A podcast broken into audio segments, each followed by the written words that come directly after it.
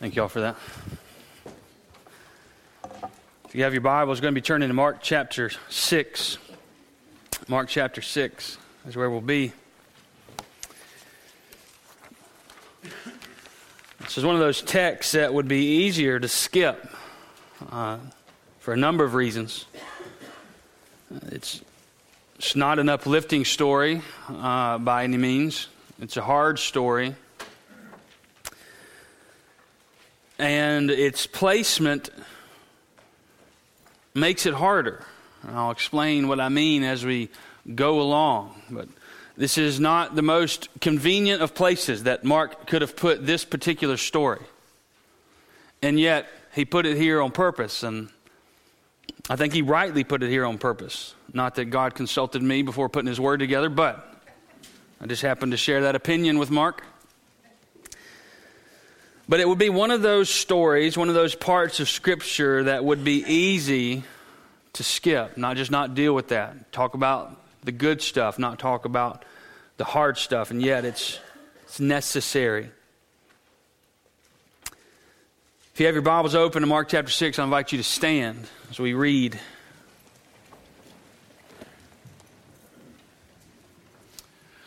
Mark chapter 6, we'll pick up in verse 14 says King Herod heard of it, for Jesus' name had become known. Some said John the Baptist has been raised from the dead. That is why these miraculous powers are at work in him. But others said he's Elijah, and others that he is a prophet, like one of the prophets of old. But when Herod heard of it, he said, John, whom I beheaded, has been raised. For it was Herod who had sent and seized John and bound him in prison for the sake of Herodias, his brother Philip's wife, because he had married her. For John had been saying to Herod, It's not lawful for you to have your brother's wife.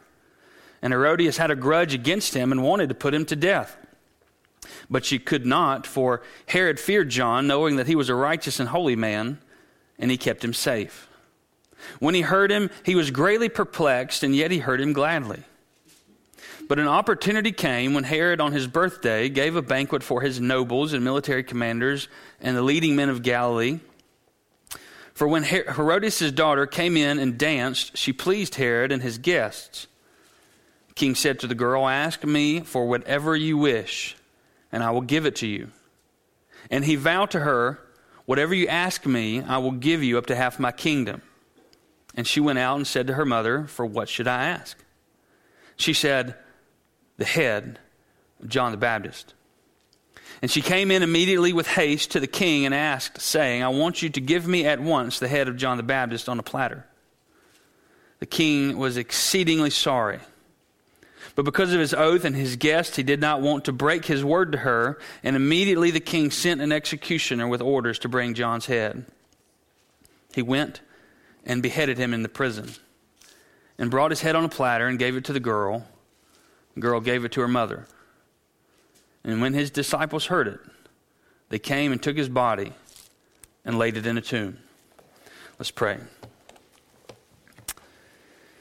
Lord, we ask that you would come now and meet with us as we study your word and help us to see, O oh God, that in the midst of this you are good and you are glorious and your mission marches forward. Lord, help us to see what you would have us to see this day, that we might walk more faithfully following your Son. God, we ask this in your holy name. Amen. You may be seated.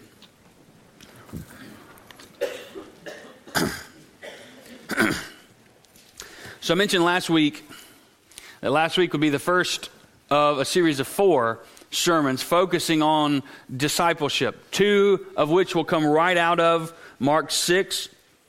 And then the two weeks following from today, we will do more of a doctrinal look at what is a disciple or who is a disciple. And we'll look more about, I'll say more about that towards the end of the sermon.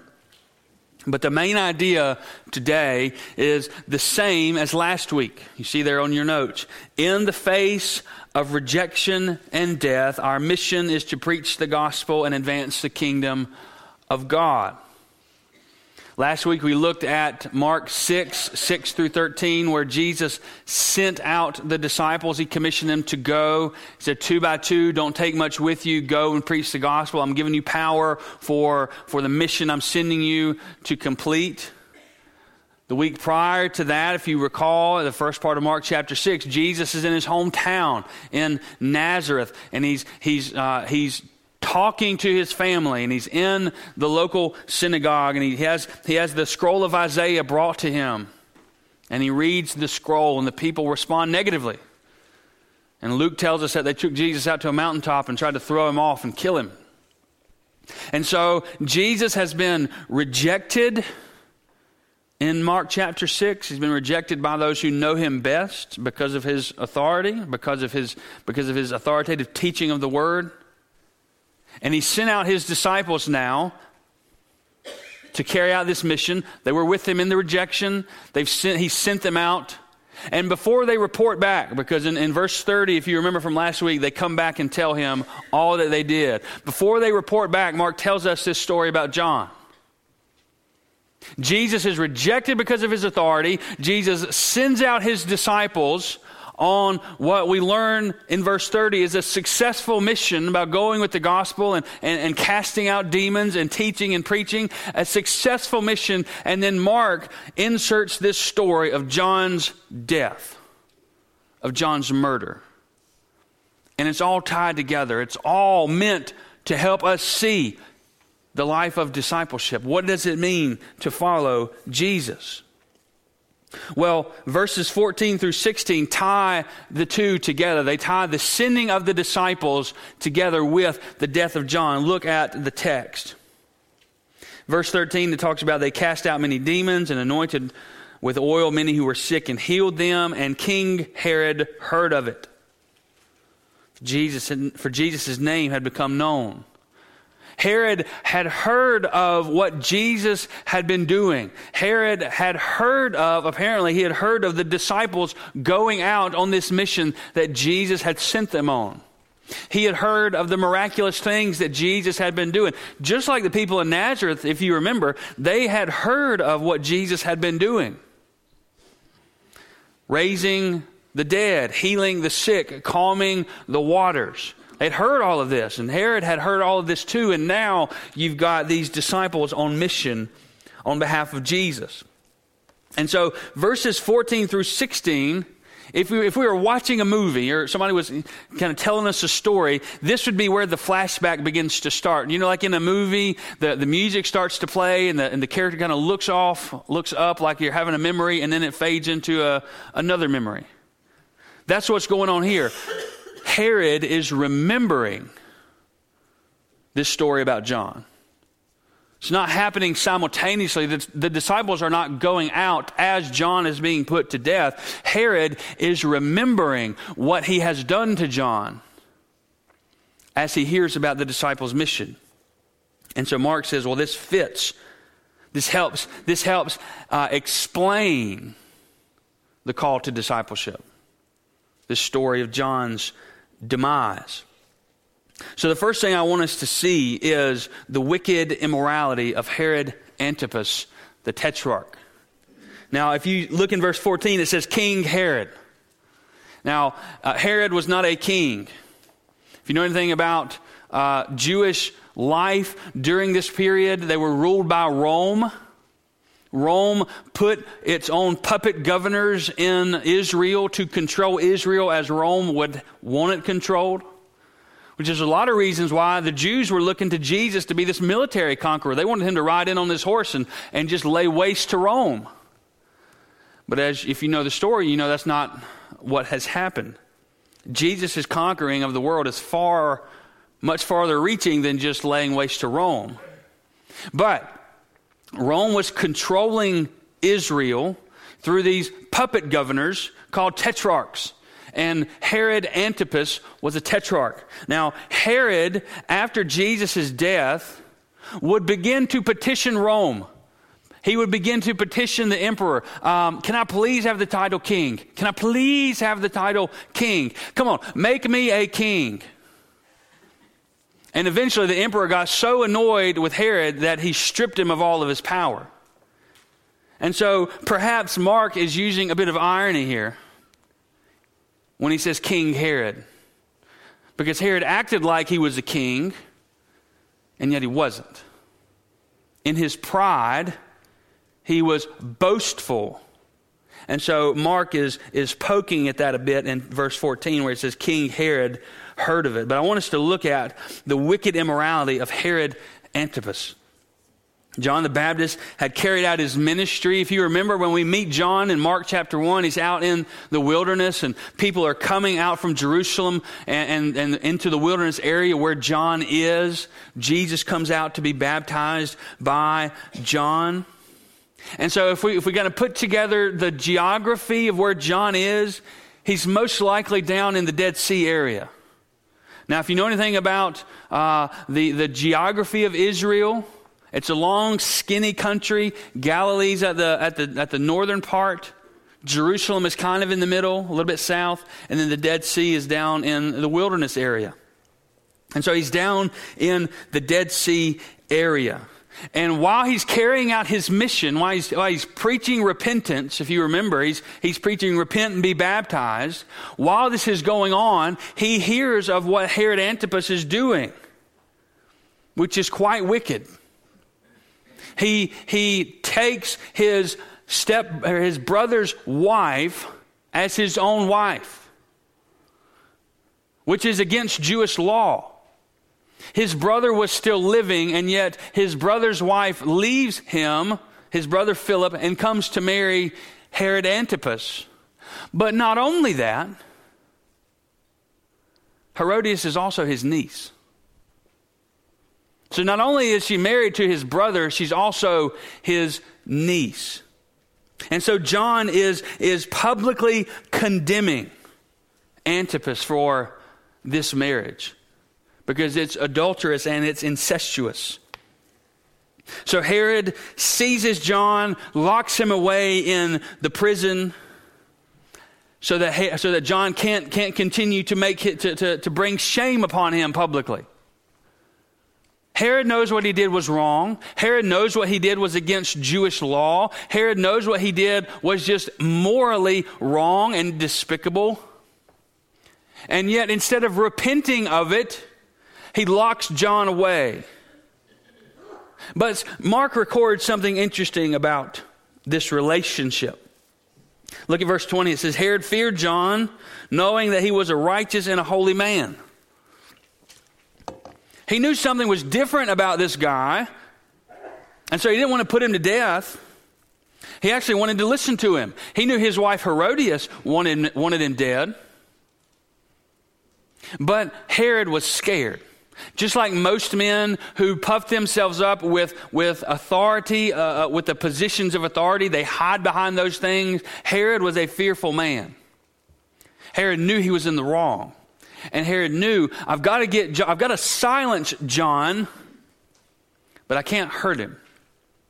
And so he locks him away in the prison. And then, strangely, it says that he listened to John that he wanted to hear what John was saying. Now, do you remember what John was saying?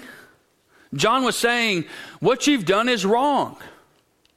What you've done is, is immoral. It's wicked. It's despicable. You need to repent and be baptized. The judgment of fire is on the way. He says uh, earlier in, in Mark that the, the, the axe is laid to the tree root. Or maybe he says that in Matthew. He says that in one of the Gospels. Essentially saying, don't be fooled, judgment is on its way. That axe is about to be swung into the tree. And strangely enough, it says that Herod was, was pleased to listen to him. But, but it had no effect. Herod here is shown inside of Mark's gospel, if you recall Mark 4, to be bad soil.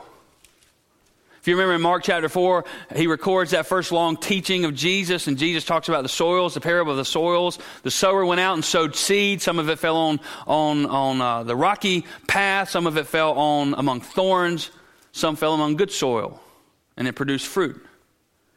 Herod, inside of Mark's gospel, is being shown to be bad soil.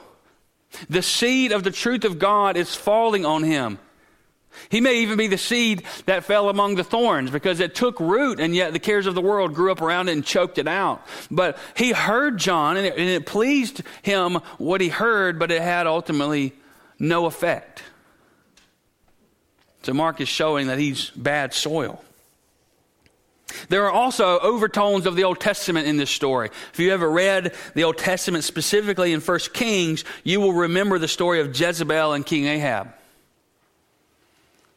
It was an immoral marriage, and the prophet Elijah is speaking out about Jezebel. And Jezebel, like Herodias, doesn't like it. And so she begins to plot and push Ahab, wipe this prophet out, take him out.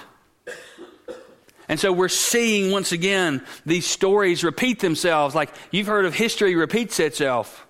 Sin often repeats itself, but we're hearing biblical overtones of a scheming wife trying to get rid of one of God's prophets in this story.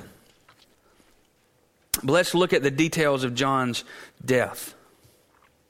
Herod's having a, a birthday party. It says that in verse 21 an opportunity, opportunity came when Herod, uh, when Herod on his birthday gave a banquet. Herod was not going to miss an opportunity to make much of himself, to, to throw a party. And in Jewish life, birthday parties were considered to be pagan rituals. That's, that's not anything about today. Okay, so I'm not condemning birthday parties. I'm just saying Jews in the first century did not have birthday parties. But Herod is the ruler of the Jews, and instead of trying to build bridges with these people that he's ruling over, he's just despising their way of life. He's going to do what he's going to do. So he's having a, a birthday party. And all of his important men are there says he invites all the important men of Galilee, his military rulers, the, the governors, those whom he needs in his corner. They're all there for the party. And according to uh, the, the context of what would be happening, Herod is most likely inebriated. He's drunk. That's how these parties would go. And then this strange thing happens. His daughter comes in. And again, it's not a, it's not a very uplifting story. but while the party's going on, in comes his stepdaughter, and she begins to dance. And the context ind- indicates that it's a sensual dance, something that pleased these wicked men. So not only is Herod willing to commit incest in his marriage, he is indulging his young daughter in a way that's entirely inappropriate. There's just nothing off limits for this wicked, grotesque man. And so, in his inebriated state, his daughter, he brings his daughter close and he says, uh, Ask of me whatever you'd like, up to half my kingdom, and I'll give it to you.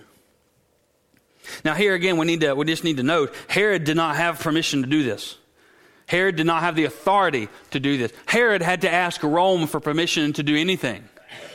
But he, he thought, he wanted people to think well of him. He wanted people to think he, he has power and he has authority. And so he says this, this, he makes this offer that he, he can't fulfill. Ask whatever and I'll give it to you. Well, Mark records that the daughter runs back to the mother, which is kind of a way of indicating she's still fairly young.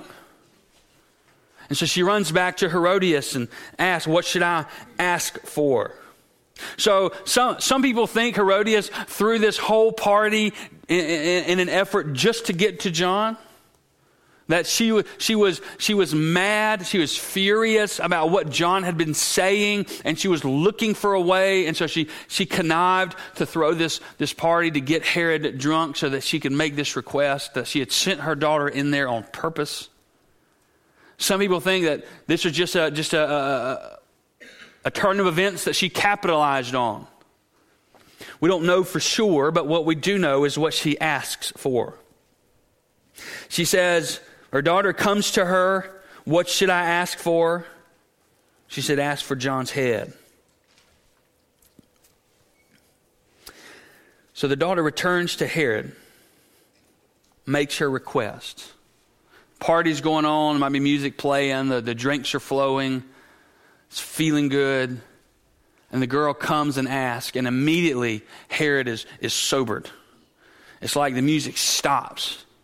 It's like all the movement going on stops, and Herod is startled. He doesn't want to do this. He, he is protecting John. If you remember, why did he put him in prison? One of the reasons he put him in prison was not just to shush him up, it was to protect him from Herodias, to keep him safe. And yet now he's put his, he's put his authority on the line. This prideful man, I want you to think more of me than what I actually am. I need you to, to, to think that I'm more powerful than I actually am. And he's put his reputation on the line in front of these, all these people, all these governors. Ask of me whatever and I'll give it to you. And so he's caught in his own web because he's asked for John the Baptist's head. And he obliges. He's caught between a rock and a hard place. And he gives in to what's wrong because he wants to maintain his own self image. Now, one thing that Mark doesn't focus on is John himself. we don't hear from John outside of chapter 1. Now, the Bible says a lot of things about John the Baptist. Jesus calls him the greatest of all men, the most righteous of men. But I think it's helpful to connect with John's humanity because John's been in prison for a long time. John has struggled with his faith in prison. Sometimes we think of these biblical characters as like never, never struggling with their faith, never having a hard time, never failing. And yet, John, the greatest of men, struggled. In Matthew chapter 11, you can flip over and look at it later, but in Matthew chapter 11, John sends messengers to Jesus asking him, Are you the one? Are you the Messiah? Or should we look for another one? And he's He's in prison, he's struggling. He needs an assurance of faith. And Jesus says, Go tell John that the blind are receiving their sight, that the deaf are hearing, that the dead are being made alive.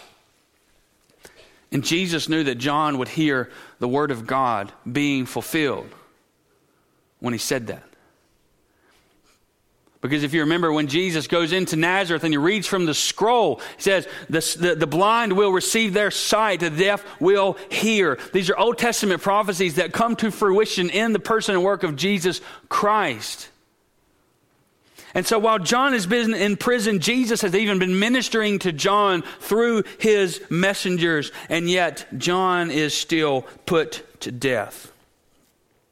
I teared up a little bit on the front row while y'all were singing. It was, it was a great song. Wasn't particularly tied to y'all singing, but there's a, there's a lyric in that song that says, And when the earth fades and falls from my eyes, and you, Jesus, stand before me, I know that you love me. And sometimes I think we can miss what happened.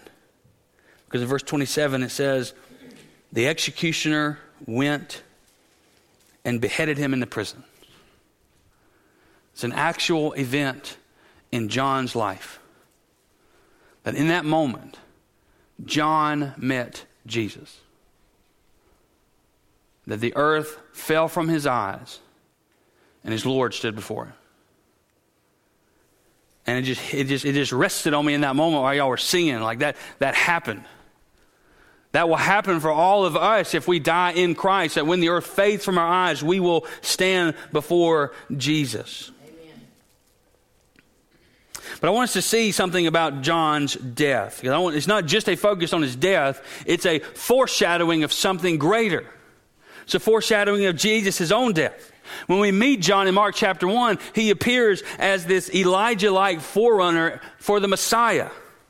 In Mark chapter 1, it says, A voice crying out in the wilderness, prepare the way of the Lord. And that's something that Elijah is doing in the Old Testament that, that John does in the New Testament for Jesus. If you recall, I said that make way means clear the highways, make them, make them clean and level and easy so that the king may come in. When we meet John, he is the forerunner of the Messiah, and his task is not only to prepare the way for Jesus' arrival, his task is to show how Jesus will die. He will announce the coming of the Messiah and he will foreshadow the death of the Messiah. Let me explain to you how. You see, John was wrongly seized for preaching truth and handed over to wicked rulers. So too will Jesus be. John was executed by a political ruler who was hesitant but caught in the web of his scheming wife. Jesus will be executed by a political ruler, Pilate, who is hesitant because he washes his hands. He doesn't want to be held accountable. He's hesitant, but he's caught in the web of the scheming Pharisees. G- John's power grew in influence after his death, and we see that in Herod's panic. John is having more influence over Herod after he's died than before. And what we will see that Jesus' full power and mission come to light after his death and his resurrection. So, John not only functions to announce the arrival of Jesus, John functions to foreshadow what's coming for Jesus. The Bible goes to great lengths to help us see Jesus clearly. And, and, and the hero of John's death is not John. Although John died in faith, the hero of John's death is Jesus. Because unlike John, Jesus' death will atone for the sins of the whole world. Jesus' death will provide the way of salvation for all who repent and believe. And so I want to take what time we have left and ask the question how do we apply this? Why did John, why, why did Mark put the story of John's death right here? Why did he put it in the middle of the disciples going out and returning on this triumphant mission? Why did he take this bucket of cold water and throw it on the heat of success? the answer is because true discipleship is costly and unpopular. True Christian discipleship is costly and it's unpopular. Remember, Mark's telling this story right in the middle. Jesus has commissioned his disciples Go, I'm giving you authority. You're going to succeed. We see in verse 30 that they succeed. And Mark says, right in the middle, but don't forget, it will cost you. It may even cost you your life. We must not forget that the Christian faith centers on a crucified Savior. There is a Savior at the center of Christianity, but He is a crucified Savior. He's not just a Savior, He is a crucified Savior. Those who would be followers of Christ are called to follow Jesus in the way of suffering, rejection, and even sometimes death. And yet, and yet the Bible calls this gospel. And the word gospel means good news. So Mark says, some the, those of you who would follow Christ, remember that you are following in the way of a crucified Savior. You are following in the way where you will be tested, where you will suffer, where you will, you will face rejection on the name and the account of Jesus Christ, and some of you will even suffer unto death. But take heart, that's good. It's good news.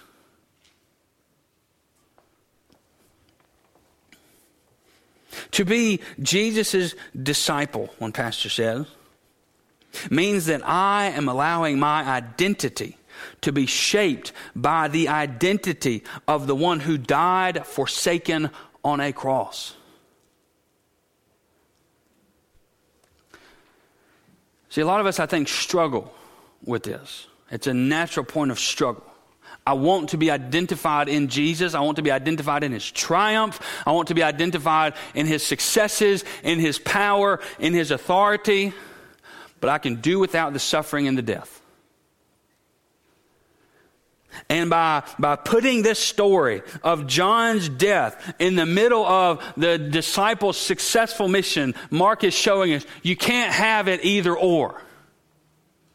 If we are going to say yes to Jesus, we must say yes to him as being the crucified Savior. Which means that the one who died forsaken on the cross must shape our identity. And that is a hard pill to swallow at times. One of the major aspects of Jesus' ministry is to reshape the life and the worldview of his disciples.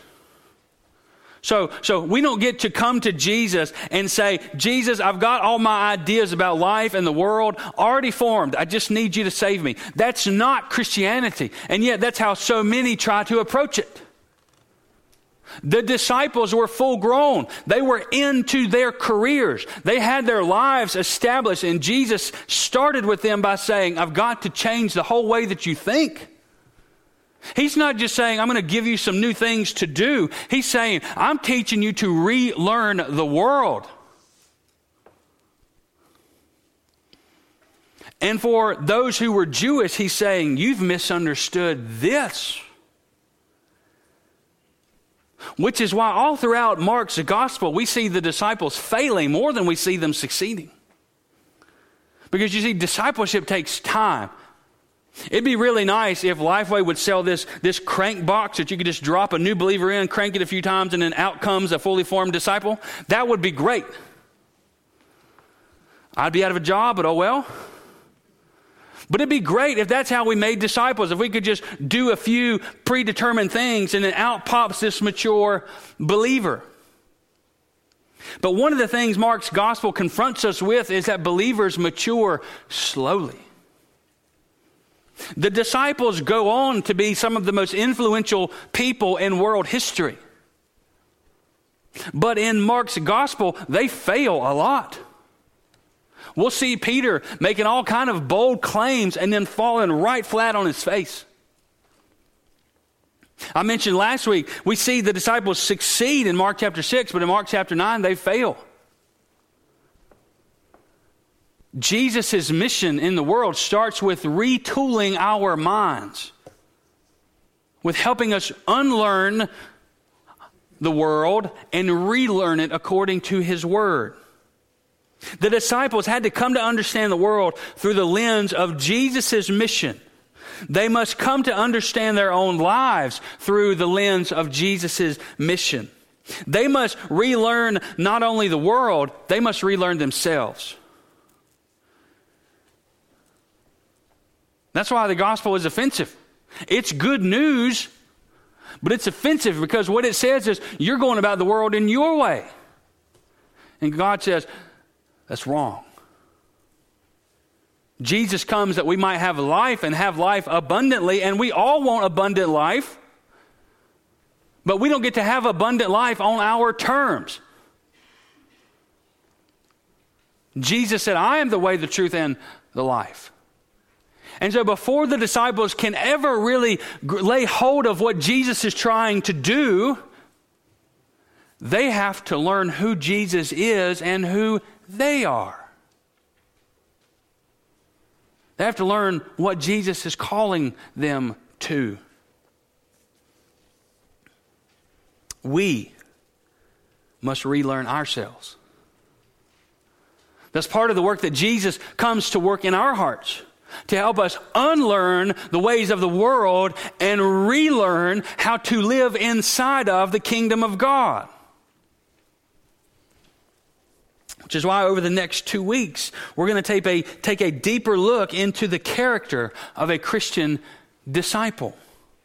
When we ask the, the, the question of the Bible, what are the characteristics of a faithful disciple? Several things emerge. the Bible doesn't leave that question unanswered.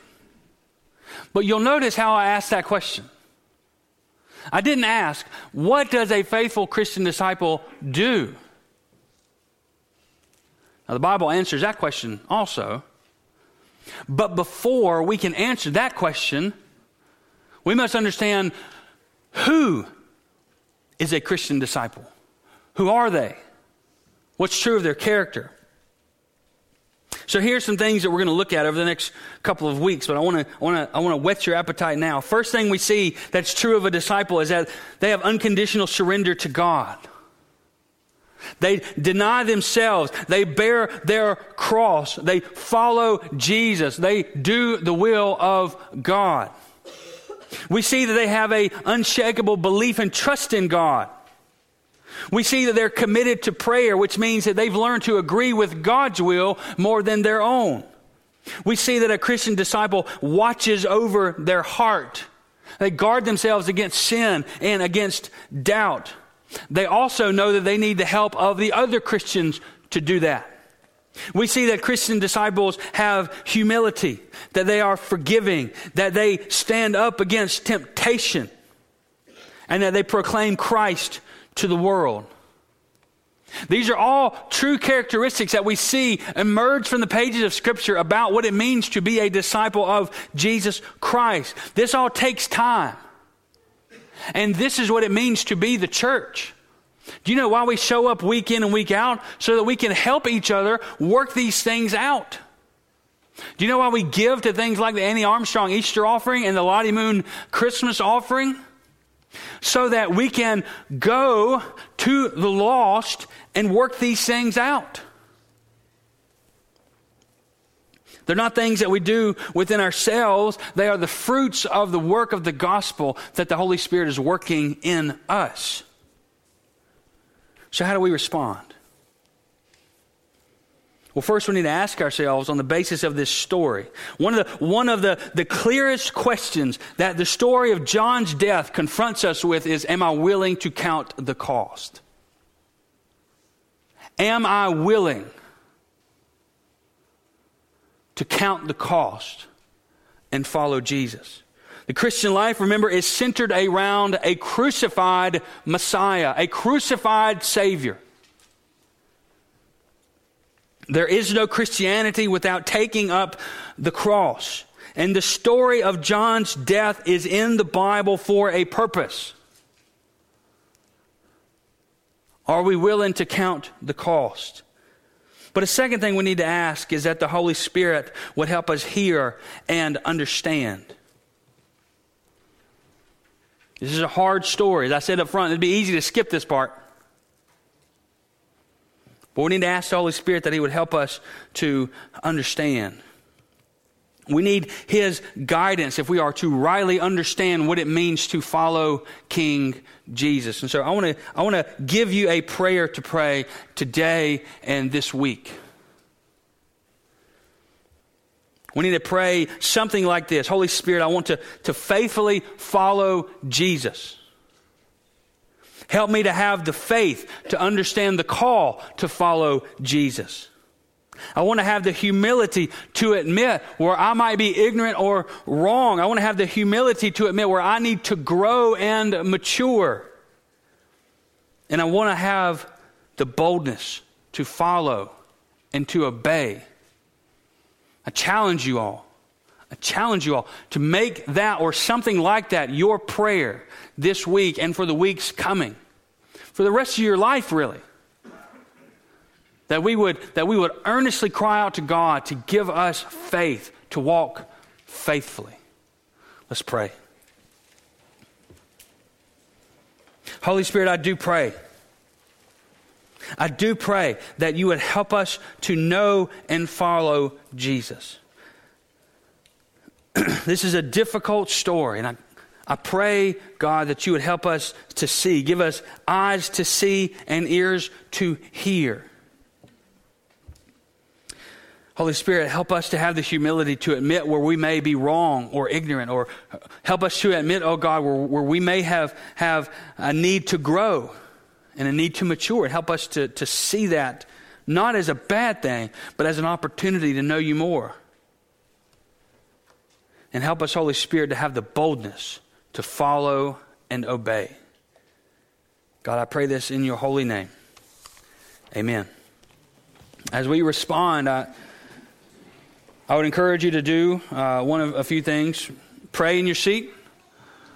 Uh, the altar's open. Come and pray here. I'm available to come and pray with me, but respond as God would lead you. Let's stand and sing.